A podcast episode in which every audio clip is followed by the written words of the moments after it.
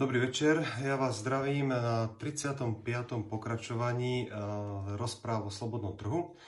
Uh, ja sa trocha ospravedlím, pretože uh, pokiaľ ste zaregistrovali, tak ja som poslednú dobu nejako odišiel od, od samotného slobodného trhu, čo ma troška mrzí dnes už, alebo teda mrzí, no, odišiel som proste od slobodného trhu, neodolal som a musel som nejakým spôsobom glosovať, alebo tak chcel som glosovať udalosti, ktoré sa diali, diali a dejú stále okolo nás. Neodolal som tomu, ospravedlňujem sa, pokiaľ to nebolo úplne presné, tých posledných 4-5 rozpráv, tam sa necítim doma. Ja sa cítim doma v teórii slobodného trhu, takže pokiaľ si niekto na minulých rozpráv všimli niečo, čo nebolo nepresné, alebo čo presne nesúhlasilo s tým, čo poznáte vy, tak sa ospravedlňujem, ale proste potreboval som, mal som, cítil som obrovskú potrebu zaglosovať teda veci, ktoré sa dejú okolo nás. A dnes sa už vraciam naspäť do lona, do mojej, do mojej kolísky, do, do systému slobodného trhu, ktorý teda študujem roky, možno 10 rokov. Tu sa cítim doma, tu, sa, tu som už na svojom ihrisku a teda tu si už, tu si už viem hrať, ako hrať potrebujem. Eh, ja by som ešte predtým, ako začnem, spomenul tú svoju, tú svoju aktivitu, ktorú som začal asi pred 4 týždňami, kedy som povedal, že pokiaľ niekto moje videá sleduje rád a niečo moje dávajú, tak eh, môže a pociťuje potrebu, že by sa mal nejako odmeniť za to, alebo že pociťuje potrebu vymeniť na tom trhu uh, tie myšlienky, ktoré do mňa dostal a on by chcel niečo dať, tak som poprosil, že pokiaľ takýto pocit má, nech hoci komu dá to, čo uzná za vhodné, či už pozrie nejaké dieťa na, na, na zmrzlinku alebo koláčik, tá samozrejme svoje a cudzie dieťa, či pošle e, niekomu naučiť nejakej rodine, ktorá stráda, alebo len dá e, šaty alebo obnocné šatstvo niekomu, kto vie, že to bude potrebovať. A ďakujem veľmi pekne na túto reakciu, sa, alebo na túto požiadavku, na túto prozbu, alebo taký takú, taký návrh sa mi ozvala Simonka Bohunská a Boris Bohunský, krásni ľudia, ktorých mám veľmi rád. A Simonka mi napísala, že tak kúpili detské knižky a poslali ich do detského domova, čo je nádherné. A dostali za to naspäť od detí krásne záložky. Je to, také, je to taká, taká vec, ktorá tak poteší pri, sr- pri srdci. A z toho vlastne vidíme, že je možné spozorovať, že ten trh si nájde riešenie aj bez nejakých arbitrov. Takže ďakujem veľmi pekne uh, Simonke a Borisovi za úžasnú, úžasnú, úžasnú reakciu. Ja teda sa pustím do, do témy, ktorú som e, avizoval a ktorú odo mňa požiadali, o ktorú ma požiadal priateľ, navrhol mi to teda. A je to téma, ktorá bude dosť ťažká a pripravte sa na to, že pokiaľ nemáte zvládnutú subjektívnu teóriu hodnot, o ktorej som hovoril možno na prvé alebo druhé rozprávy, mimochodom už sú na YouTube 1, 2, 3, tam je určite subjektívna teória hodnot. A pokiaľ jej neporozumiete, nepochopíte a nedokážu aplikovať a prijať za svoju, tak každá téma pre vás bude ťažká.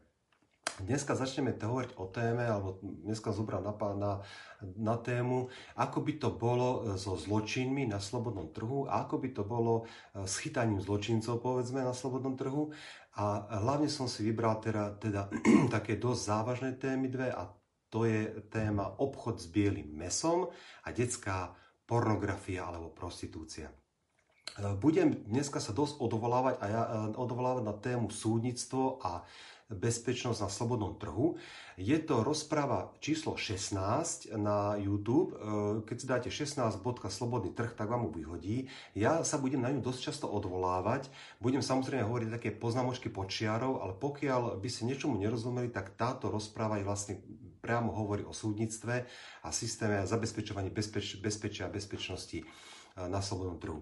Poďme sa teda vrhnúť na tie dva pojmy. Čo to vlastne obchod s bielým mesom je? E, ja by som bol veľmi rád, aby sme si najprv zadefinovali pojmy a pre potreby tejto rozpravy si teda zadefinujú tak, ako definujem ja. Obchod s bielým mesom je v podstate ako keby pojem alebo slangový výraz na obchod e, so ženami alebo mužmi, ktorí sa potom používajú na prostitúciu. Ale čo je veľmi dôležité, je to ja to chápem ako obchod s bielým mesom, chápem ako v násilí, ako násilie.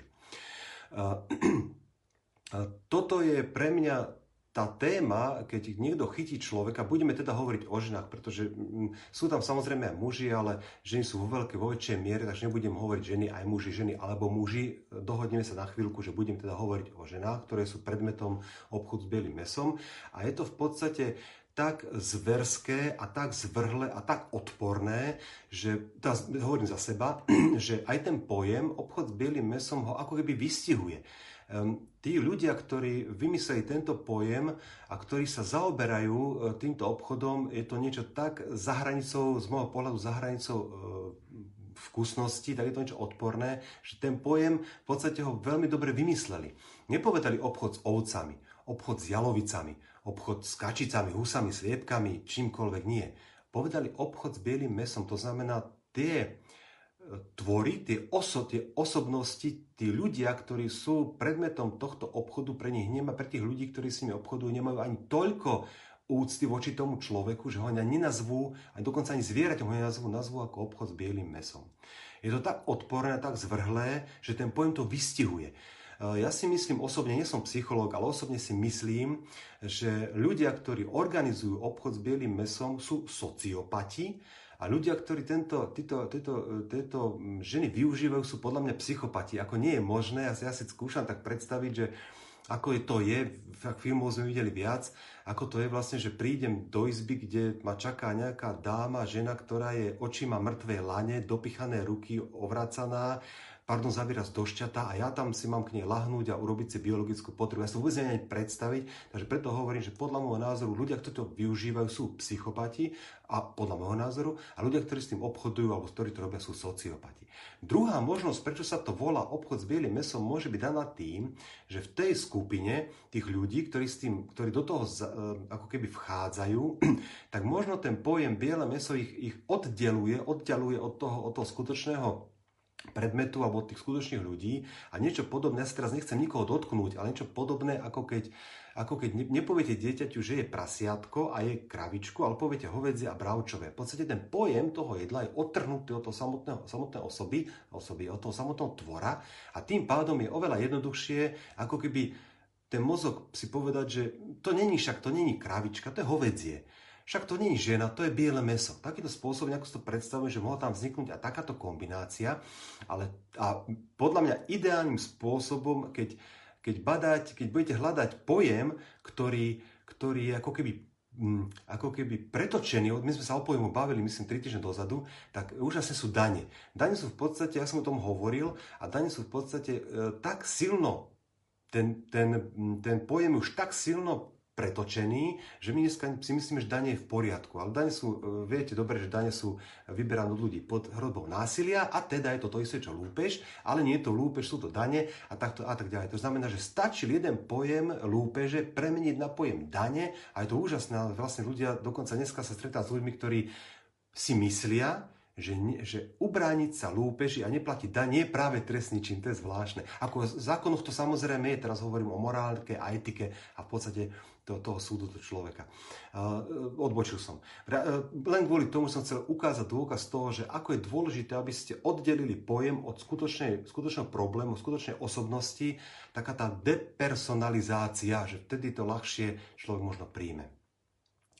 Uh, čo, je, čo sa stretávam s ľuďmi, ktorými sa bavím, tak oni niektorí hovoria, si predstavujú pod obchodom s bielým mesom prostitúciu. Ja vás poprosím, to nie je to isté, je to obrovský rozdiel. Obrovský rozdiel je v tom, že prostitúcia, teraz sa možno dotknem morálky a etiky viacerých z vás, ale prostitúcia z môjho pohľadu a principiálne zamestnanie ako každé iné. Pokiaľ je vykonávané dobrovoľne a pokiaľ je vykonávané v takom, v takom prostredí, že tá žena môže kedykoľvek z toho daného priestoru odísť. Tu, a ešte prekvapím že niekoho, tu ešte rozlišujem otázka toho, či niekto ubližuje, alebo či si iba žena povie, že bez tohto povolania by som sa mala veľmi zle to, to nie je donútenie, to je v podstate iba, iba jej výber a ta, e, jej výber, ktorým, ktorým si povedzme vybral svoje povolanie. E, čo sa týka, čo sa týka povolania prostitúcie, je to v podstate prenájom svojho tela, fyzický prenájom svojho tela. A keď si tak zoberiete principiálne, tak v podstate ako náhle idete do zamestnania, tak, alebo do nejakej práce, tak prenajímate svoje telo a predávate svoju prácu. Prečo prenajímate? No preto, že keď u niekoho montujete vodovod, tak nemôžete doma pozerať futbal. To znamená, vaše telo ste prenajali za nejakú sumu, predajte svoju vlastnú prácu a to telo ste prenajali. Preto je principiálne prostitúcia povolanie ako každé iné a úroveň toho prenájmu je samozrejme potom, alebo takto, posúdiť úroveň prenájmu môže byť vždy závislé a je závislé iba a len na tom človeku, ktorý svoje telo prenajíma. Povedzme si také nejaké schodíky, povedzme murár, tesár, automechanik, vodár, čokoľvek, prenajma svoje telo do nejakej úrovne. Teda predáva svoju prácu, urobí, urobí nejakú, nejakú prácu a, pred, a teda predá svoju prácu. Potom napríklad môže mať, môže mať, ja neviem, modela. Ja by som osobne modela nevedel robiť. Ako, myslím teraz nahého modela, že nejakí ľudia malujú tam uhlíkom a v podstate on prenajíma svoje telo, dostáva za to odmenu a, svoje telo, a jeho telo tam sedí, alebo on sedí na tej, na tej stoličke a prenajíma svoje telo na to, aby ľudia mohli malovať. Potom tu máme, povedzme, poďme o stupienok vyššie a máme tu striptérku. Striptérka, povedzme tak, ešte vrátim sa naspäť, modela sa nesmiete dotýkať. Striptérky by ste sa nemali dotýkať tiež, ale samozrejme, keď chcete obchať nejaký peniaz za tie nohavičky, čo tam okolo vás tancuje, tak sa aj dotknúť musíte. A potom, keď, keď povedzme hodíte 200, tak to môže vám dovoliť aj, pohľadka aj stehno, ja už neviem ako. Potom máte, povedzme, tie person, personálne stripterky, táto som bol raz v živote, mal som asi 23 rokov a táto som bol raz v živote a tie už skutočne už s vami v kontakte sú. To znamená, že už sa prídu k vám, sadnú si vám do lona, uh, mýria sa tam zadočkami, takže už je, to, už, je ten, už je ten kontakt vyšší, ale povedzme ani tá ani tá povedzme, dotyková stripterka, ako to nazvať, by nebola schopná ísť robiť prostitúcii. Ale zase nejaká iná žena si povie, že ona ten, tú úroveň toho prenajmu tela má ešte väčšiu väčší, väčší prach alebo vyšší prach a dokáže teda robiť aj prostitúciu. Prečo to hovorím takto obšírne? Preto, lebo chcem povedať, že obchod s bielým mesom chápem ako, ako povedzme, prostitúciu z donútenia. Teda, povedzme, či, a to je jedno, aké donútenie. Či už to dievča nabláznia z východnej Európy, že bude robiť hostesku, alebo ju naozaj unesú, alebo ju nejako prehovoria, alebo sa zalúbi do nejakého chlapca a ten ju stiahne do, do zahraničia. Stále to všetko v poriadku, až do momentu, kedy ona objaví, že toto v podstate robiť nechce. Povedzme, že objaví, že zalúbi sa do neho chlapca, ktorý ale je profesionálny nadháňač, priniesie ju do Paríža, tam jej povedia, že bude robiť prostitútku, on povedia, hops, toto nie, to sme sa nedohodli, toto ďakujem pekne a odchádza. Pokiaľ nedovolia odísť, už to je prostitúcia z donútenia a pokiaľ sa už potom s ňou obchoduje, potom je to už obchod s bielým mesom. E, toto hovorím preto, aby sme si zadefinovali pojmy. Ja teraz netvrdím, že toto tak je a že vy to musíte mať tak isto, ale keď budem rozprávať ďalej, tak by sme vedeli, že obchod s bielým mesom je v podstate prostitúcia z donútenia. E, často, keď sa rozprávam s ľuďmi, tak často e, dostávam také výčitky na slobodný trh, že ako by čo riešil slobodný trh. A často, a podľa môjho názoru, ako najväčšie dva také body, ktoré sú najbolestivejšie, teda okrem, okrem starej štandardnej vety, kto by staval cesty. Dúfam, že po 34 alebo 34 rozprávach už vás doma sleduje, ak pozeráte videa, že už vás ani nenapadne túto otázku položiť. Ale sú dve oblasti v štáte, ktoré sú veľmi citlivé. A tá oblasť je zdravotníctvo a bezpečnosť. Dokonca bezpečnosť je ešte citlivejšia ako zdravotníctvo a dokonca aj klasickí liberáli, medzi ktorých sa považuje Ludwig von Mises, hovorili o tom, že štát v klasickom liberalizme, štát má mať podkuratelov alebo organizovať má tri segmenty trhu. Súdnictvo, políciu a armádu. Sú všetko tri silové zložky, ktoré sa starajú o bezpečnosť toho štátu a potom sa hovorí taká, taká tá okrydlená veta je, že jediná úloha štátu je zabezpečiť, aby ľudia na slobodnom trhu sa nemuseli báť a neboli ohrození z vonkajšieho prostredia z vnútorných nepriateľov. Takže armáda, policia, súdnictvo, to hovoria klasickí liberáli. A teda toto je otázkou aj ľudia, ktorí sa mi sa bavím, že akým spôsobom teda bude slobodný trh niečo, niečo, niečo, niečo ako poskytovať. Eh, ja som mal rozpravy aj o polícii, o armáde, o súdnictve. O súdnictve tá 16, budem sa ňou odvolávať. A chcem povedať o to, chcem povedať to že eh, cesta ako, ako ľudí, ktorí sa pýtajú, alebo skôr ľudí, ktorí vyčítajú, lebo ktorí sa pýtajú, to sú, to sú v podstate ľudia, ktorých mm, ja potrebujem také silné slovo, ale tých vítam. Som veľmi rád, keď sa ľudia pýtajú, eh, po česky pídia a rozkladajú každú, každú tú teóriu na drobné a ja som rád a teším sa, odpovedám, buď nájdem odpoveď, alebo nenájdem. Ak nenájdem, poučím sa, porozmýšľam.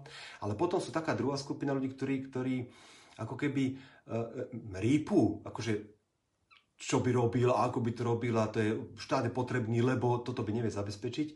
A ja potom hovorím, ako snažím sa im vysvetľovať, ale keď sa už dostaneme do stavu, ako, ako niekedy použijem aj ten príklad, keď ja sa strenujem vegánsky a keď mi niekto ide do extrémov, zažil som napríklad argument a otázku, čo by si robil, keď si vegán, čo by si robil, ak by si stroskotal na opustenom ostrove, v mori by neboli ani ryby, ani riasy, na ostrove nebolo ani jedno zelené steblo trávy, ani žiadna potrava zelená, boli by tam iba kravy. No, jedol by som kravy. A otázkou je, a ako by sa tie kravy živili?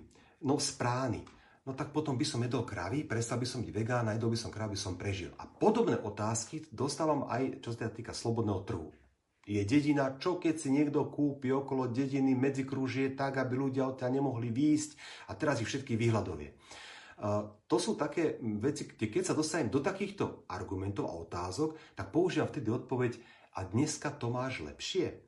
Dneska máš riešenie lepšie. Dneska už ten štát ti poskytuje veci, ktoré potrebuješ. Si spokojný so zdravotníctvom, školstvom, sociálnou potrebou. To si všetko s tým spokojný.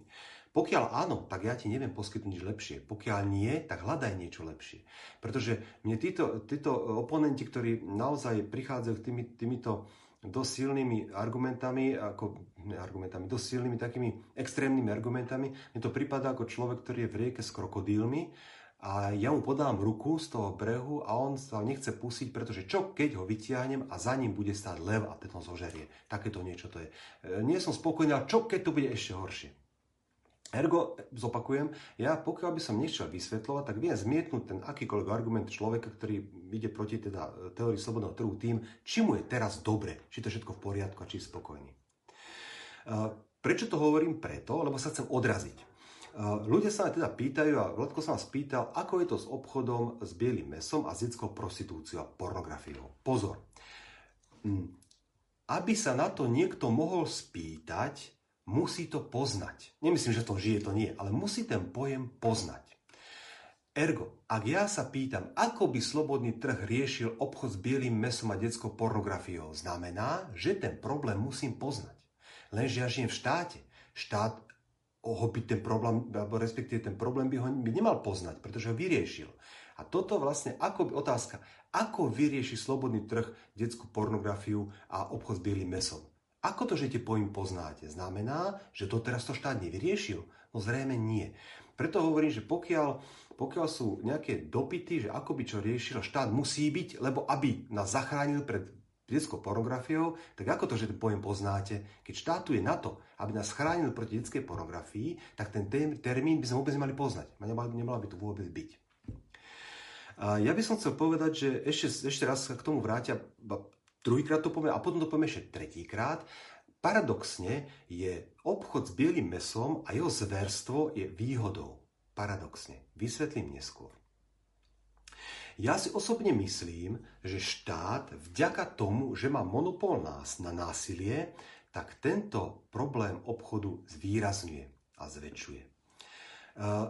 Nemám o tom žiadne ako exaktné vedomosti, iba sa odvolávam na to, že pokiaľ pozeráte nejaký, nejakú kriminálku alebo film alebo čítate nejakú knihu, tak predpokladám, že tí tvorcovia, ktorí buď píšu knihu alebo tvoria film a tí tvorcovia, tak vychádzajú z nejakých bežných reálií.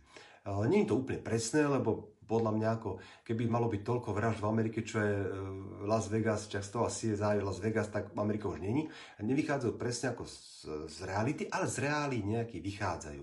Nie je to úplne vymyslené. Minimálne také tie, tie, tie typické prejavy.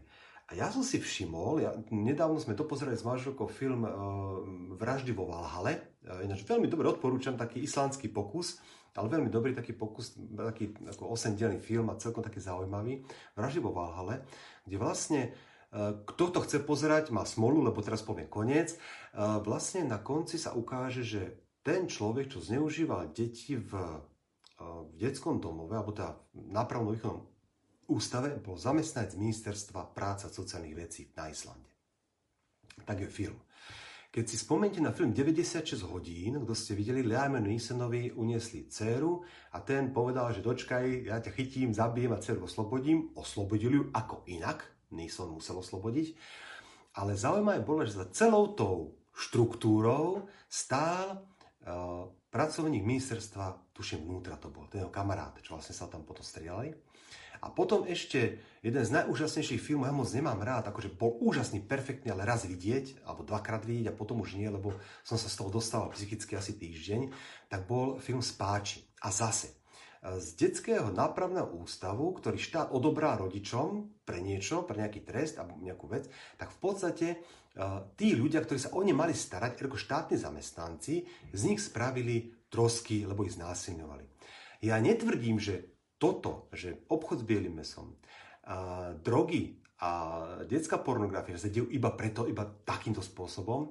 Bojím sa ale a myslím si, že tí tvorcovia tých diel vychádzajú z nejakých reálí a keď sa všimnete, korupcia policajtov, bežne sa to točí ako filmy, korumpovaný policajt a potom máte pocit, že ten čestný policajt naháňa tých skorumpovaných a to je ten dobrý vôbec si neuvedomujúc, že, že, skorum, že ten, povedzme, dobrý policajt, poctivý policajt je súčasťou uh, tej skupiny, kde sú aj tí skorumpovaní policajti. A prečo je to možné?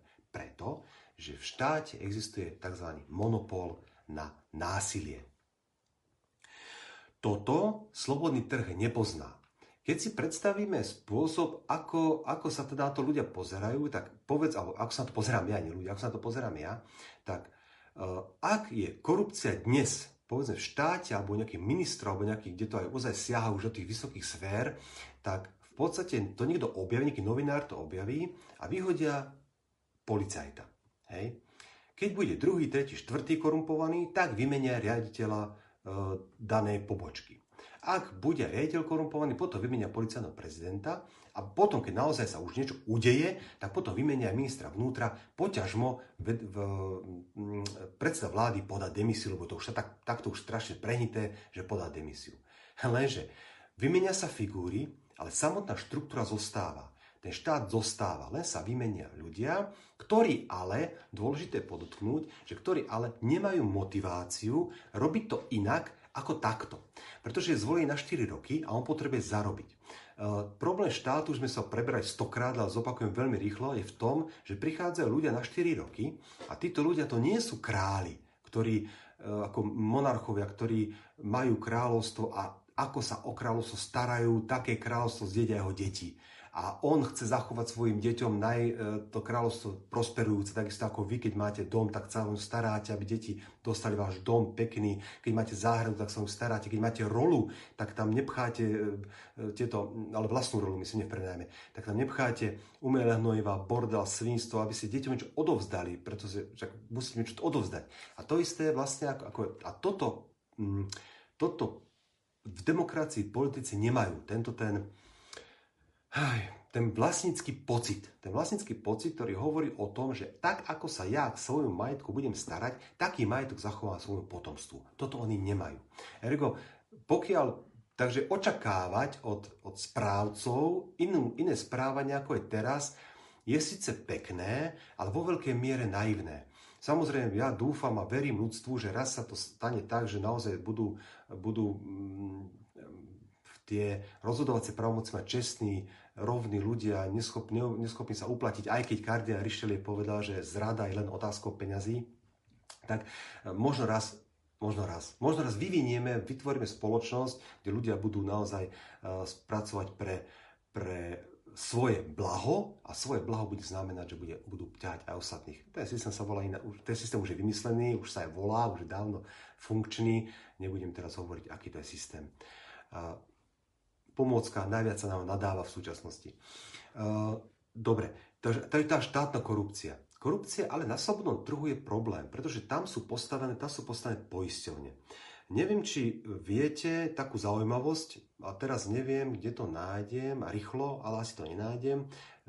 v Nemecku je približne 200, nemýlim sa, 200 zdravotných poisťovní. U nás sú tri, Dôvera, Unión a Všeobecná zdravotná.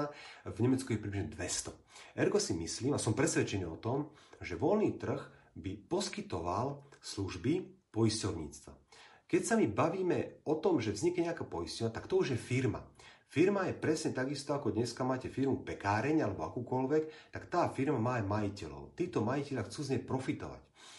Chcú z nej profitovať dlhodobo, nie dneska, zajtra, pozajtra, dlhodobo, lebo postaviť nejakú firmu. Takisto ako každá jedna firma, nie, teraz nemyslím obrovské kor- korporáty a konglomeráty, o ktorými sa bavili tiež na minulých rozprávach, taká stredná firma, povedzme, ktorá funguje iba na jednom trhu, tak ona sa snaží prežiť dlhodobo a tých majiteľia majú svojich potomkov a chcú im zanechať majetok roz, ako v rozkvete.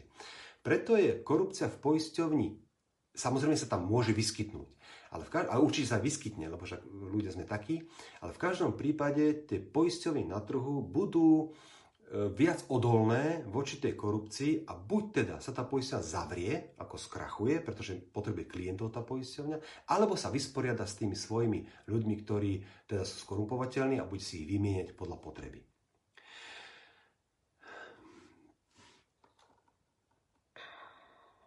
Poďme teda už konečne na to, akým spôsobom slobodný trh riešil teda, teda uh, samotný obchod s bielým mesom. Treba si povedať, že, že na tom voľnom slobodnom trhu, keďže bude poskytovaná bezpečnosť poisťovňami, ktoré samozrejme môžu mať, môžu mať e, svoje, buď svoje vlastné ozbrojené zložky, alebo môže byť niekto, kto poskytuje ozbrojené zložky a ten sa nechá prenajmať poisťovňami. Nechcem to moc rozoberať, lebo to je tá, odporúčam naozaj tú rozprávu číslo 16 a tam je aj súdnictvo aj poisťovňa, takže nebudem zachádzať do podrobností, ale vieme, že na trhu môže vzniknúť spor, E, taký základný spor môže vzniknúť v štyroch kombináciách, variáciách. Toto, to, som, to mi matematike nikdy nešlo. Takže v štyroch takých možnostiach. Môže vzniknúť spor dvoch nepoistených ľudí alebo subjektov. Môže vzniknúť spor poistený, nepoistený, spor nepoistený, poistený a spor dvoch poistených alebo teda to tak 4 som povedal, tak 3, lebo to už je jedno, či je poistený, nepoistený, vpravo alebo vľavo, ale e, rozumiete mi, že môže vzniknúť buď dva nepoistení, buď dva poistení, alebo jeden poistený, nepoistený. E, poďme sa pobaviť troška o, tom, o tej firme, ktorá by chcela e, podnikať v obchode s bielým mesom, teda v obchode s násilnou prostitúciou. Takáto firma by zrejme s veľmi vysokou pravdepodobnosťou nenašla poisťovňu, ktorá by bola ochotná poistiť na tento účel. To znamená, poistím a ja budem túto obchodovať s násilnou prostitúciou a prosím ťa poistím ma. Nenašlo by poisťovňu preto, lebo poisťovňa potrebuje klientov. Našťastie dnes je Našťastie. Dnes je proste taká morálka a etika v spoločnosti, môžete, môžete to, vnímate to, že E, naozaj poistňovňa, ktorá by chcela poskytovať zločin, poisťovať zločin, by nevydržala na tom trhu dlhšie, pretože by nemal klientov. No kto by sa nechal poistiť v poisťovni, ktorá poistí zločin? V prípade, že by to bol iba že by to bol poisťovňa, ktorý poistuje iba zločincov, potom je to zbytočné, lebo potom si každá, každý, každá tá každá firma, ktorá obchoduje s násilnou prostitúciou, sa môže vytvoriť vlastnú armádu. Takže ja osobne si myslím, aj keď teda nemôžem to povedať, že to je 100% isté, ale s vysokou pravdepodobnosťou by e, obchodník, ktorý priamo deklaruje, že pracuje s násilnou prostitúciou, zrejme asi poisťovňu nenašiel. Myslím, že to, myslím tak, že to deklaruje poisťovni, nie že to deklaruje na trhu, lebo na trhu sa to deklarovať nedá, vysvetlím prečo. Druhá možnosť je, že, že ten, táto firma si povie ten obchodník s, s násilnou prostitúciou, že ja sa budem tváriť ako výrobca konzerv, poistím sa ako výrobca konzerv a nejakú za, za, dostatočnú, nejakú na pozadí, alebo ako nelegálne, alebo nejako na pozadí budeme teda obchodovať s násilnou prostitúciou, ale pozor, on je síce poistený v poisťovni, ale ako výrobca konzerv. Predmet poistenia nie je jeho, jeho činnosť e, s násilnou prostitúciou. Ergo, poistenia nekrie tieto veci to by potom bolo aj zbytočné sa poisťovať. poisťovať. Uh, najpravdepodobnejšie si myslím, najpravdepodobnejší, povedzme, scenár je, že sa vôbec nepoistí. Že bude mať vlastnú armádu, to je silné slovo, a vlastných chuligánov, ktorí budú chrániť a tak ďalej. A teda bude mať vlastnú, povedzme, silové zložky, vlastne silové zložky, vlastne obranné zložky. poďme si teraz popísať, čo sa takú priebeh toho, čo sa bude diať, keď teda nejakému človeku unesú dceru, alebo nablázňajú, alebo zdrogujú, alebo neviem čo, a bude predmetom, predmetom teda násilnej, násilnej prostitúcie. Čo sa bude diať? V prvom rade by som chcel ešte upozorniť na to. Slobodný trh neznamená, že na všetko má iné riešenie. Neznamená to. Slobodný trh má najefektívnejšie. Všetky tie riešenia sú u neho najefektívnejšie. Ale principiálne a postupne nemusia byť iné. Uh, takisto si myslím, že ak unesú tomu človeku dceru a teda on má podozrenie, že ho uniesli, tak v prvom rade kontaktuje svoju poisťovňu a poviem, prosím vás pekne, ja hľadám svoju dceru, neviem mu nájsť. Táto poisťovňa samozrejme má svoje, buď svoje ozbrojené zložky, ako som povedal, alebo má detektívov, alebo si prenajíma detektívov. To v podstate nie, to nie je podstatné. Podstatné je, že oni to dieťa objavia, tú dceru objavia. Niekde, v nejakom, nejakom bare, jak tam tancuje. Samozrejme, oni, tá poisťovňa, oznámi tomuto otcovi, že teda našli jeho dceru a on buď pokračuje a požiada ich, aby ju teda vyťahli von a spýtali sa aj niečo, alebo opýtali sa, či je dobrovoľne, alebo není, a neviem, čo sa bude ďalej diať, alebo povie, OK, dobre, hlavne, že viem, kde je. V prípade, že bude chcieť, aby teda sa s ňou porozprával, alebo aby ju skontaktovať, tak poistňou osloví majiteľa baru povie mu, počúvaj ma, vyzistili sme, že v tvojom bare je nejaká slečna, ktorá, ktorú otec postrádá, prosím ťa, e, daj nám možnosť, aby sme sa mohli sa kontaktovať. Bar má samozrejme môže povedať jasné, môže, lebo viete, môže sa stať aj to, že dievča odíde z domu aj tam dobrovoľne, to sa môže stať. Ergo majiteľ baru povie jasné, berte, ako, nech sa pýtate sa, nevieme, niečo sa udeje. Možno sa, možno vyriešia, vydiskutujú s otcom, to je ako nevieme, ale samozrejme môže povedať, že nie že nič vám takéto nedám, to hotovo, to, to v žiadnom prípade. A potom samozrejme poisťovňa osloví voľnotržného sudcu, ktorý má právo na voľnom trhu pom- poskytnúť takto. Keď poisťovňa podozrenie, že, že nejaká, nejaký, nejaká firma zdržuje tam nejakého človeka násilím, tak Zásah tejto poisťovne voči tomuto majiteľovi firmy je obrana voči agresívnom násiliu. Je to niečo podobné, ako keby vy ste videli, ako v parku niekto ťahá ženu za kríky a vy napadnete toho chlapa, čo ťahá za kríky. Ergo to nie je útok. Je to, je to v podstate útok, vza, um, útok pre so zámerom obrániť násilím na, na človeka, ktorý pod násilím. Je to v podstate obrana voči agresívnemu násiliu. Viete veľmi dobre, tiež som o tom hovoril, tiež som sa tomu venoval v rozprave ohľadne, ohľadne násilia, že v dávnejšie, že v podstate uh, buď sa bránite sám, ale môžete brániť niekoho iného. Erko, keď poisťovňa uh, zadefinuje, že tento majiteľ baru sa s ňou nespráva, ne, nekorektným voči môže vzniknúť podozrenie, že tá unesená je tam násilne držaná a potom požiada sudcu, aby vydal príkaz a vydal povolenie na násilný zásah, ktorý sa ale berie ako obrana voči agresívnu násiliu. A teraz pozor, čo je veľmi dôležité. Samozrejme, počas tohto procesu môže vzniknúť desiatky obštrukcií. Ak sa to dozvie, ten majiteľ baru môže nabaliť všetky dievčatá a odviezť niekam inám a nikto, nikto ich tam nenájde.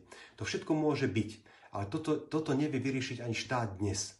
Aj dnes, pokiaľ sa nachystajú, pokiaľ dostanú povolenie, pokiaľ tam nabehnú, aj Tedy medzi tým môže samozrejme majiteľ baru urobiť čokoľvek. Ergo nehľadajme za riešením slobodného trhu niečo, že on to vyrieši. Jednoducho toto sú veci, ktoré sa riešia veľmi ťažko a zložito.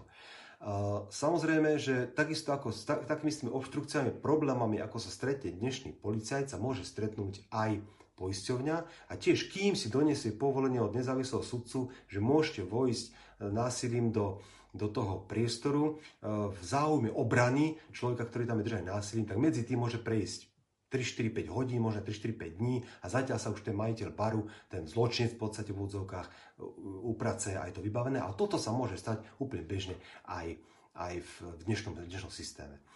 Čo je ale jeden obrovitánsky rozdiel, a na to by som sa vás veľmi rád upozornil. Je pravda, že dnes, povedzme, polícii, pokiaľ, možno aj to opraví, možno nie, ale viem, že pokiaľ, alebo si myslím, som presvedčený o tom, že zákon je postavený tak, že pokiaľ policajt, dneska, pokiaľ policajt podozrenie, že sa v nejakom dome alebo niečom deje násilie, môže vstúpiť násilne do toho baráku a nemusí mať predtým, predtým povolenie ale musí mať dôvodné podozrenie, že sa deje niečo nelegálne. A navyše ešte, keď aj nemá, tak myslím si, že dneska na vstup do toho, povedzme, toho bordelu môže vydať povolenie prokurátor. Že sa nemusí e, so sudcom hrať. Tuto aj nie som presný, nechcem, nechcem sa úplne, úplne o tom, do tohoto pusiť, do tejto, do tejto diskusie pustiť ani, ani rozvíjať. Chcem iba poukázať jeden rozdiel.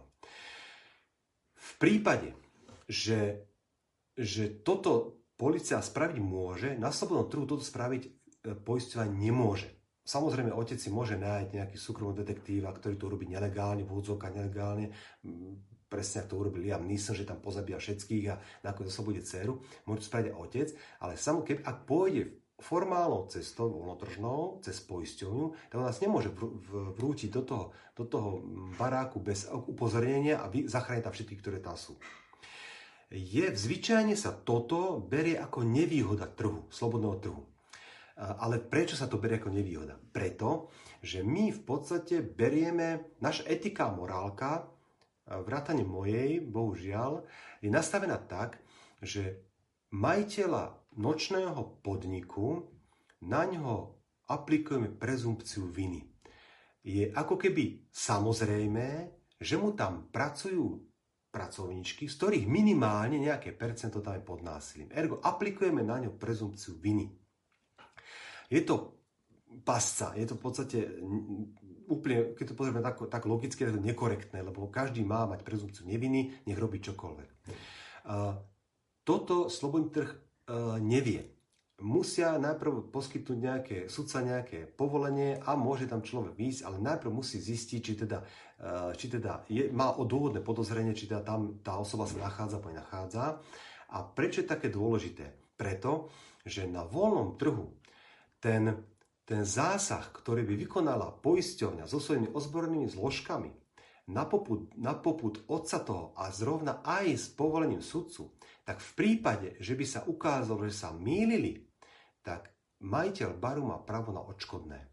To znamená, že môže hnať k súdu poisťovňu s tým, že vstúpila do jeho majetku bez toho, že by mala povedzme, že mala dôvod, ale tento dôvod sa nepotvrdil a on môže vyžadovať od tejto poisťovne plnenie, povedzme, náhradu škody, alebo ako to nazvať. Toto e, je, toto je príčina, prečo si na slobodnom trhu poistenie budú x 10 krát preverovať, ako to je, či to v poriadku, či to v poriadku nie je. Či teda môžu zasiahnuť, alebo zasiahnuť nemôžu. Ešte môže v, v, u niektorých vzniknúť taký dojem, že potom je pre poisťovňu ekonomickejšie, aby každý takýto zásah odmietala. Na prvý pohľad áno, na druhý pohľad ale už nie, pretože poisťovňa na slobodnom trhu žije s klientov. Ak by boli ak by e, poisťovňa sa správala tým spôsobom, že v žiadnom, že v každom prípade odmieta vstup, e, požiadavku, požiadavku e, povedzme toho, toho klienta, klienta o konanie, tak poisťovňa, ktorá by toto a priori odmietala, tak taká poisťovňa vám je, vie, viete na čo. V podstate tá by nekryla potreby tých ľudí, ergo by taká poisťovňa na trhu dlho neprežila. Takže toto je taká, toto je taká rýchla, rýchle vlastne také rýchle prejdenie, ako by to asi riešil slobodný trh. Principiálne by to asi nebolo inak ako dnes. Je tam, je tam obrovský rozdiel. Ten obrovský rozdiel je v tom, že súdnictvo je voľnotržné, že sudca je voľnotržný, že poisťovňa je voľnotržná alebo na slobodnom trhu sa nachádza a na základe jej konania na tom trhu buď prežije alebo neprežije. Kdežto v súčasnom stave je sudca štátny, štátna polícia, štátna, štátne zložky e, ja neviem, silové a tým pádom vlastne nie je konkurencia a vy sa môžete sťažovať na lampárni, keď sa niečo nedeje. Nemôžete povedať, OK, vám prestávam dneska platiť, vám, konkrétne slovenskej policii, pretože ste ho už trikrát neochránili proti zločinu, už trikrát ste ma neochránili, ja vám prestávam platiť a idem platiť teraz Joškovi Púčikovi. To povedať nemôžete. Na voľnom trhu to samozrejme povedať môžete ja mám s vami podpísanú zmluvu poistenia A, už si ma trikrát nechala v štychu, ja sa radšej poistím v poisťovni B. akým spôsobom budú poistenie komunikovať, hovoríme to v 16. pokračovaní slobodného trhu, ako budú riešiť spory na tom, na tom súde. A samozrejme súdnictvo tiež nebudem asi, asi viac hovoriť, lebo uh, v podstate som o tom hovoril v tej 16. Uh, ako to vyriešiť? Ako, to, ako, ako vlastne zrušiť celý tábok? Ako vyriešiť túto, túto vec ohľadom, ohľadom uh, nutenej prostitúcie? Uh, zrejme asi to bude otázka e, nie nejakých reštrikcií, bude to otázka, ako osobne neviem, akým spôsobom to riešiť zo dňa na deň. E, zákazy e, zvyčajne, ak štát niečo zakáže, tak zvyčajne mu v podstate poďakuje. Teraz nedávno v Trenčine sú tie herne, kde ak sa zakážu, tak si myslím, že Trenčanské podsvetie zatieska a pošle ďakový telegram na mestský úrad a myslím, že poslanci budú mať aj zľavy v čiernych herniach. Takže zákaz, asi vidíte, že vidíte, že to nefunguje. Že v podstate dneska je štátom, štátnym zákonom zakázaná prostitúcia, myslím nutená, je zakázaný obchod s bielým mesom, sú zakázané narkotika, drogy, sú zakázané no, ďalšie veci a dejú sa. Je zakázaný alkohol za volantom, deje sa. Takže ja, ja si myslím, že toto, ak by sme chceli vyriešiť, tak musíme vyriešiť ľudské túžby. A je samozrejme taká, taká skôr taká hračka by som už povedal, taká povedzme, že eugenika, kde povedzme, ak science fiction nejaký, takže by existoval nejaký spôsob, ako ľuďom odstrihnúť z hlavy túžby. A toto je, toto je zase, to už je skôr také skify. A my sa teraz dostávame do principiálnej otázky, či to vôbec chceme. Či chceme uh, byť ovládaní s tým, že bude pokoj na svete. Predstavme si, že máme tu dve možnosti. Svet bez zločinu, úžasne všetci pomáhajú, a kde všetci robia to, čo potrebujú, ale vedia, že to je len preto, lebo nejaký vrchný počítač im hovorí, čo má robiť, čo majú robiť. A oni to teda robia. E, Huxley, Aldous Huxley, koniec civilizácie, je o tom veľmi dobrý, dobré povedanie, alebo v podstate aj Matrix čiastočne. Alebo chceme byť slobodný, žiť slobodne, brať si zodpovednosť za svoje činy, e, naozaj sa rozvíjať, vyvíjať a, a naozaj žiť svoj život podľa vlastných predstáv, ale zároveň prijať to riziko, že bohužiaľ budú medzi nami ľudia, ktorí jednoducho budú aj robiť zločiny a také zločiny, s ktorými si nepomôže ani slobodný trh a reálne si s nimi nepomohol ani štát. A to je otázka principiálna. Ja som za to druhé radšej zoberiem na seba riziko, že naozaj ma niekto prepadne a, a zabije alebo okradne, ako by som mal pripustiť, že dobre, odteraz budem stroj, ktorý bude robiť všetko, čo robiť má a bude žiť v bezpečí. Také tie, také tie modely, ja som už spomínal, niektoré rozprávate modely toho sveta úžasného, tak stratiť ľudskosť. Mne osobne nestojí za to, aby som bol bezpečí. A tu zopakujem, vetu Benjamina Franklina, ktorý povedal, človek, ktorý je ochotný obetovať svoju slobodu pre pocit bezpečia, si nezaslúži ani jedno a nezaslúži si ani druhé. Toľko, toľko k tomuto a ja sa teraz dostávam k deťom. Prečo som sa im nevenoval celý čas? Preto, že pokiaľ sa bavíme o násilí, tak je v podstate jedno, či v tom násilí sú deti alebo sú v tom násilí dospelí. Jediná otázka, ktorú rieši slobodný trh a priznám sa, že v tom nemá absolútne absolútne, no to má jasno, takto, slo, teória slobodného trhu má absolútne jasno v tom, kto je dieťa. To, že my, alebo vy, alebo ktokoľvek to, túto definíciu nemusí prijať, je zase otázkou subjektívnej teórie hodnôt a nemožnosti interpersonálneho porovnávania. V krátkosti, e, slobodný trh definuje dieťa ako tvora človeka, ktorý dokáže odísť, ktorý dokáže odmietnúť starostlivosť, zvyčajne rodičov, dokáže sa živiť sám a dokáže odísť z domu bez toho, aby potreboval nejakého tútora. V tom momente Slobodný trh hovorí, to je dospelý človek, dospelý ako vodzovka dospelý, on samozrejme môže odísť a môže žiť život podľa svojich vlastných predstav. Uh, ergo, pokiaľ toto dokáže 12-ročné dieťa, 12-ročné dieťa odchádza z domu a živí sa jeho vec ako? Pôjde potom za tovariša, pôjde za, za obuvníka, alebo za tesára, alebo za strechára, to je úplne jedno, bude niečo robiť a dokáže sa živiť bez toho, aby potreboval nad sebou nejakého človeka, ktorý ho živí. To je podľa definície slobodného trhu, je vtedy človek dospelý a vtedy má právo hovoriť si o svojom živote to, čo potrebuje vedieť. Naše staré mamy, poznáte to, môj, môj dedo to furt opakoval, pokiaľ žiješ pod mojou strechou, budeš robiť to, čo ti poviem. A to je presne to. Pokiaľ pod jeho strechou nežije, môže si robiť podľa seba, čo uzná za vhodné. Ergo, slobodný trh nepozná arbitrárne určené veky veky. Vek. 14 rokov, trestná zodpovednosť, 18 rokov, všeobecná zodpovednosť, od 18 rokov volí, od 23 môže byť zvolený za prezidenta, ja neviem, čo tam všetko ešte je. Ergo nepozná tieto roky. Samozrejme, že aj slobodný trh, keď bude súdiť, alebo, eh, pardon, ešte poviem poznámku. Napriek tomu, že, že štát pozná vek, človeka 14, 15, 18, 23 a tam má nejak, nejaké definované, čo ten človek vtedy môže robiť a začne vtedy zodpovedný. Napriek tomu to neznamená, neznamená to, v skutočnosti to neznamená, že usvedčený 18-ročný človek ide automaticky do basy. Pretože súd potom skúma. Tento pán má síce 20 rokov, ale bol v čase činu príčet, príčetný, alebo bol tento človek v čase činu e, právne, to zodpovedný, svojprávny, právny, alebo bol svojprávny, alebo vôbec je tento, nie v čase činu, je vôbec tento človek svojprávny. Je, je možné, aby v štáte, dneska, v dnešných, dnešných zákonoch, post, poslali e, človeka z IQ 68 23-ročného do väzenia? Nepôjde skôr do liečebne?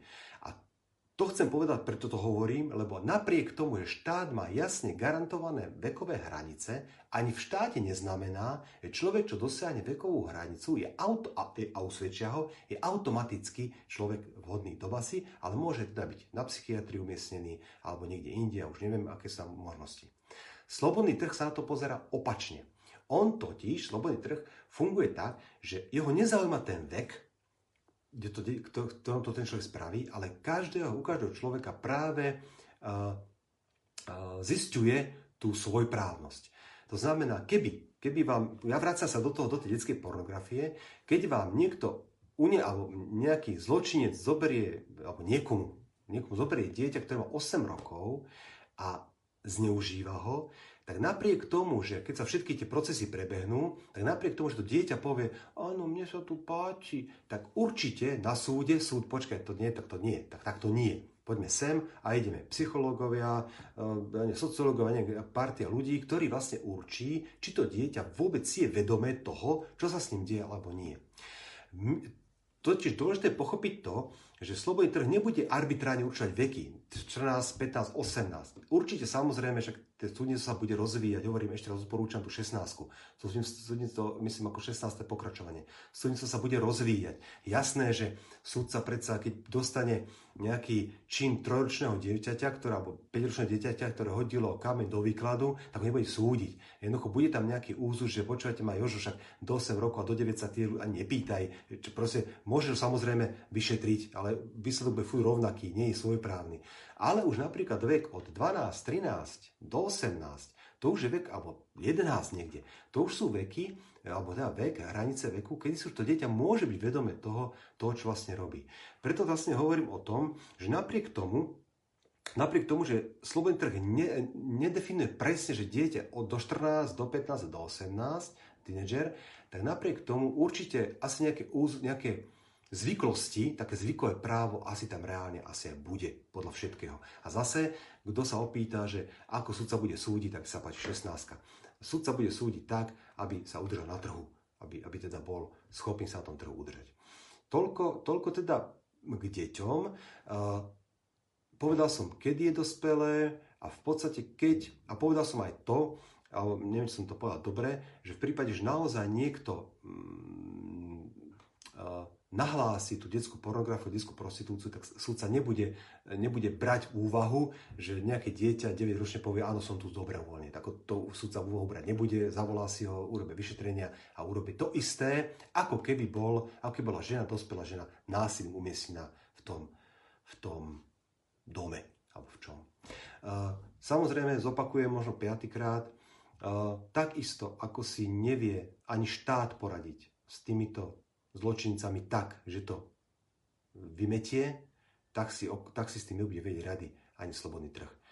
Dôležité je pochopiť to, že to, čo bude slobodný trh robiť, bude efektívne preto, lebo poisťovňa bude robiť to, na čo má zdroje. Zdroje má od ľudí. Od ľudí, od svojich klientov. Ergo, keď, teraz možno budem troška preháňať, ale by ste pochopili pointu. Keď ľudia v spoločnosti nebudú mať záujem na tom, aby poisťovňa míňala prostriedky na odhalovanie detskej prostitúcie a pornografie, tak to proste poisťovňa robiť nebude. Preto to nebude robiť, lebo jej klienti to nepovažujú za potrebné. Jej klienti majú vlastnú morálku.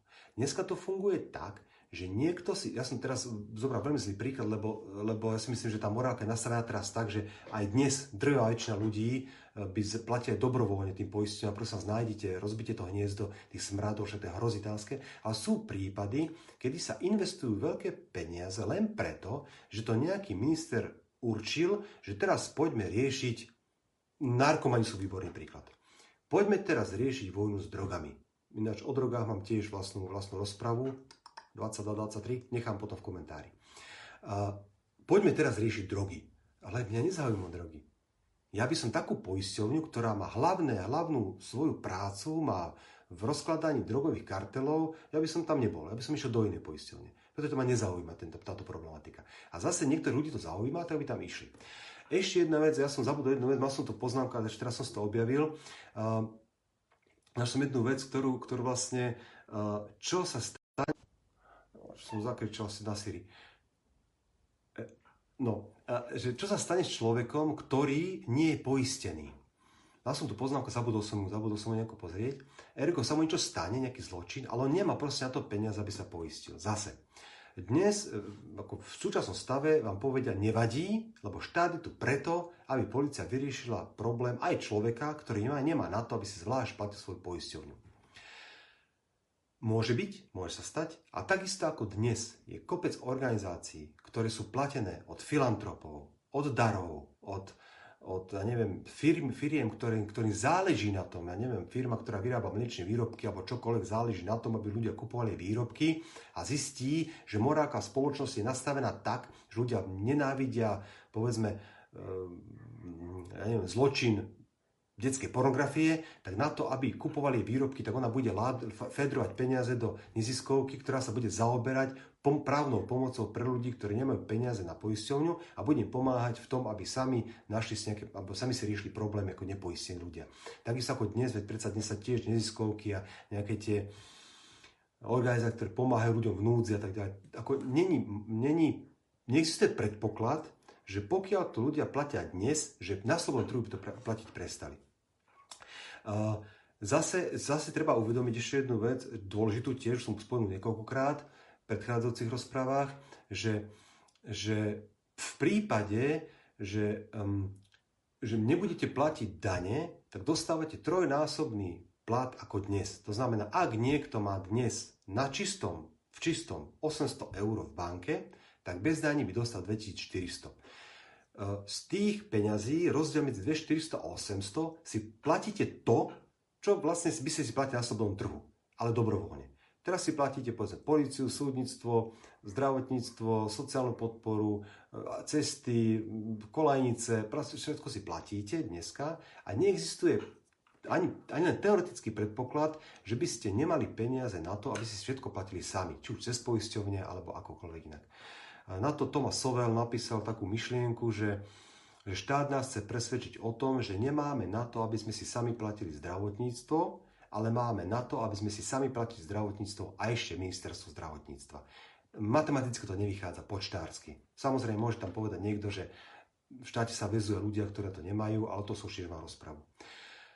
Ja som, pardon, ešte Lavkonico sa pýta, takže principiálne detská pornografia by zakázaná nebola, keďže by na to existoval dopyt, tak by niekto musel robiť aj ponuku.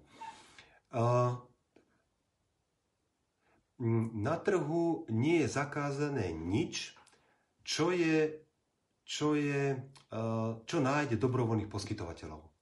Pokiaľ, pokiaľ ale veď som to spomenul, že pokiaľ e, tá detská pornografia bude v, takom, v takej miere, že no, my dneska pokladáme pornografiu aj 14 e, rokov, aj 364 dní. Aj to je pre nás dieťa a tým pádom detská pornografia. Sudca by skúmal, je toto dieťa schopné uh, do, domyslieť dôsledky svojich činov? Áno alebo nie? A pokiaľ nie, tak je to v podstate nepriateľ, lebo, lebo to potom súd bude definovať ako násilie, lebo to dieťa nie je schopné e, domyslieť tie všetky činy a tým pádom to súdca, alebo súd bude definovať ako, ako násilie a je to v podstate násilie a násilie nie je na svojom trhu e, non-aggression principle, slobodný trh je nenásilný. Uh, neviem teraz presne, či do 15 alebo do 18. Teraz neviem, ale myslím, že do 18. To znamená, že, že mm, ale do 18, do 18, že to ešte, ešte, ešte zvláštnejšie, že vlastne 17 rokov, a na, navyše tie, tie, hm, tie štátne hranice 14, 15, 18 majú ešte jeden zvláštnu, zvláštnu ako keby otáznik. A v podstate, pokiaľ sa narodí dievča na Silvestra, tak, alebo pardon, 1. januára, tak 31. decembra ide výrobca pornografie do basy a 1. januára je všetko v poriadku. A to, a to je rozdiel 5 minút. 23.58 sú natočí porno a je do basy a 002 sú natočí porno a všetko je v poriadku. A toto, toto na svojom trhu nie je. Tam je dôležité povedať, že ja neviem, chcem to zopakovať, že to neznamená, že teraz vy si môžete robiť, čo chcete. Akurát, že slobodný trh nerieši vekovú hranicu. On rieši ale 3, 4, 5, 7 rokov, ale keď už sú je tak vysoko, že 14, 15, 16, tam už nerieši, že teraz má 18, tak môže, Včera mala 17, nemohla. Každý, tu, každý prípad rieši osobitne pýta a zistuje, e, či je teda človek schopný si to, e, si to uvedomiť alebo neschopný uvedomiť. Ergo, principiálne detská pornografia by zakázaná nebola. Principiálne nie. Uh, bola by zakázaná násilná. Násilná. Zakázaná ako non-aggression principle. Pokiaľ teda človek robí niečo dobrovoľne, tak neexistuje nič, čo by, čo by, mm, čo by nejako obmedzovalo, napríklad dneska som mal včera, včera bol veľmi zaujímavá otázka na to fóre Slobodného prístavu na Facebooku, že keby som mal firmu, ktorá poskytuje eutanáziu a zároveň firmu, ktorá distribuje drogy, či je to v súlade so slobodným trhom? Je. Je. Je to v súlade so slobodným trhom? Uh, otázkou je, našli by ste klientov? Totiž tam je zase ďalšia vec, ktorá je veľmi dôležitá. Ja naozaj tých rozpráv som mal 34 a je veľmi dôležité porozumieť jednej veci. To, že ja dneska poviem, že je to na slobodnom trhu hm, ako keby možné, tak treba si uvedomiť, že na slobodnom trhu už neexistuje žiadny subjekt, ktorý nemá zisky. Pokiaľ, ja, po, pokiaľ im poviete, že, že um, um, to, čo, čo som hovoril, aký prípad. Pokiaľ, áno, pokiaľ mi poviete, že či je možné, aby mal niekto na slobodnom trhu zároveň firmu, ktorá ponúka eutanáziu ľuďom, ktorí sú psychicky na dne a nepýta sa ich, prečo sú, nesnaží sa im pomôcť a táto firma zároveň aj, aj, dro, aj drogový díler, tak ako môže byť. Ako prečo nie? Veď tých ľudí neznásilňuje, nič nerobí, ne, neprikladá pištol v hlave, ale je tento podnikateľský model, bude úspešný na tom trhu. Má to zmysel to robiť? Nebude oveľa horšie uh, tie, tie um, ostrakizácie od ostatných ľudí, ktorí k tomu budú pristupovať. To sú také veci, že áno, trh to umožňuje, ale bude to tam. Prečo by to tam malo byť? Takže ja si myslím, že, že takisto aj, aj e, je kopec prípadov, kedy, kedy e, je to povolené, ale nemáte to, nemáte to, na čo? Na čo to budete robiť? Ešte Vládko napísal, zamýšľam sa, keď dieťa nebude poistené a zneužívajú ho rodičia, tak v prípadnom procese by kto nesol hmotnú keď dieťa nebude poistené a znežujú rodičia, tak v prípadnom procese by kto niesol hmotnú zodpovednosť? Hmotnú zodpovednosť? Myslíš, myslíš skôr, kto by platil tie procesy? Uh, jak som povedal, tak aj dneska sú tie neziskovky, takisto by vznikali potom ochrana detí. Dneska, dneska je bezpočet organizácií, ktoré sú za ochranu detí a nie platené zo rozpočtu štátneho, sú v podstate súkromné zdroje a pokiaľ zneužívajú deti, pokiaľ zneužívajú dieťa rodičia, alebo tie princípy by neboli iné, ako úplne iné. Už som to vysvetloval, keď som hovoril o najgoršom princípe, keď som hovoril o tom prípade, ako nejaký chlapík ide okolo domu a otec mláti syna a on preskočí podľa syna zachráni. Tie princípy neboli iné. Ak zoberieme slobodný trh, dieťa nie je poistené, ani rodičia nie sú poistení a týrajú dieťa. Teraz učiteľka v súkromnej škole alebo vonkajšie susedia zbadajú, že je dieťa týrané, tak proste dajú podnet na nejaký, nejaký, na nejakú, súdcu, nejakú poisťovni, svojej, môže svojej poisťovni, alebo nahlásia to na, na organizáciu na ochranu detí, ktorá je platená od filantropov alebo darcov a tá po, urobí postupné kroky. Ako treba to, treba to povedať, že to neznamená, že, že voľný sa nebude starať o ľudí, ktorí nie sú poistení. Je desiatky možností, ako tieto, ako tieto náklady kryť. A ja si myslím, že ako nebol by, podľa mňa by to nebol žiadny problém, pretože pokiaľ, pokiaľ dnes, predstavme si, že dnes nám štát tvrdí, že berie zodpovednosť za desiatky vecí, ktoré sa na trhu dejú. A napriek tomu sa nájdú ľudia, ktorí posielajú dary do organizácií na pomoc deťom. A teraz si predstavte, že by nebol nikto, kto kryje ako taký arbiter, povedzme štát, ktorý kryje nejaké práva detí, tak čo s tými prostriedkami budete robiť? Tak zase ich pošlite len do, do organizácií, ktoré budú poskytovať e, ochrany tým deťom, lebo my sme ľudia, my žijeme spôsobom ľudským, takže netreba hľadať za všetkými vecami, že ak by to nebolo povinné, tak by to nikto neplatil. Ako zďaleka nie. Zďaleka nie. Napríklad, keď už poviem takú úplne, úplne od veci, ale tiež to veľmi zaujímavé, a už skončím, lebo už je to hodina, tak e, napríklad e, pán Todd, Christian Todd, myslím, došiel s tým do Anglicka, že podľa jeho názoru sú semafory zbytočné a v jednej časti Londýna, nájdete to aj na YouTube, koho to zaujíma, napíšem do Messengera, pošlem odkaz, na YouTube, e, v Londýne vyskúšal dať preč semafory. A e,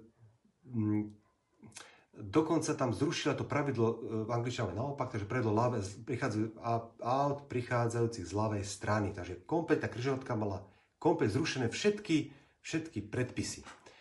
A samozrejme vychádzajú z toho ľudia, že čo nie je zakázané, tak to ľudia, o prikázané, to ľudia nebudú robiť. A máte červenú, tak stojí, ak zelenú, tak ide. A pokiaľ tá červená nebude, tak tam bude havárie, chaos, bordel, panika. E, urobil ten pokus, hovorí, pozrite sa na YouTube, keď to je, prepust z križovatiek sa zo štvornásobila, späťnásobila.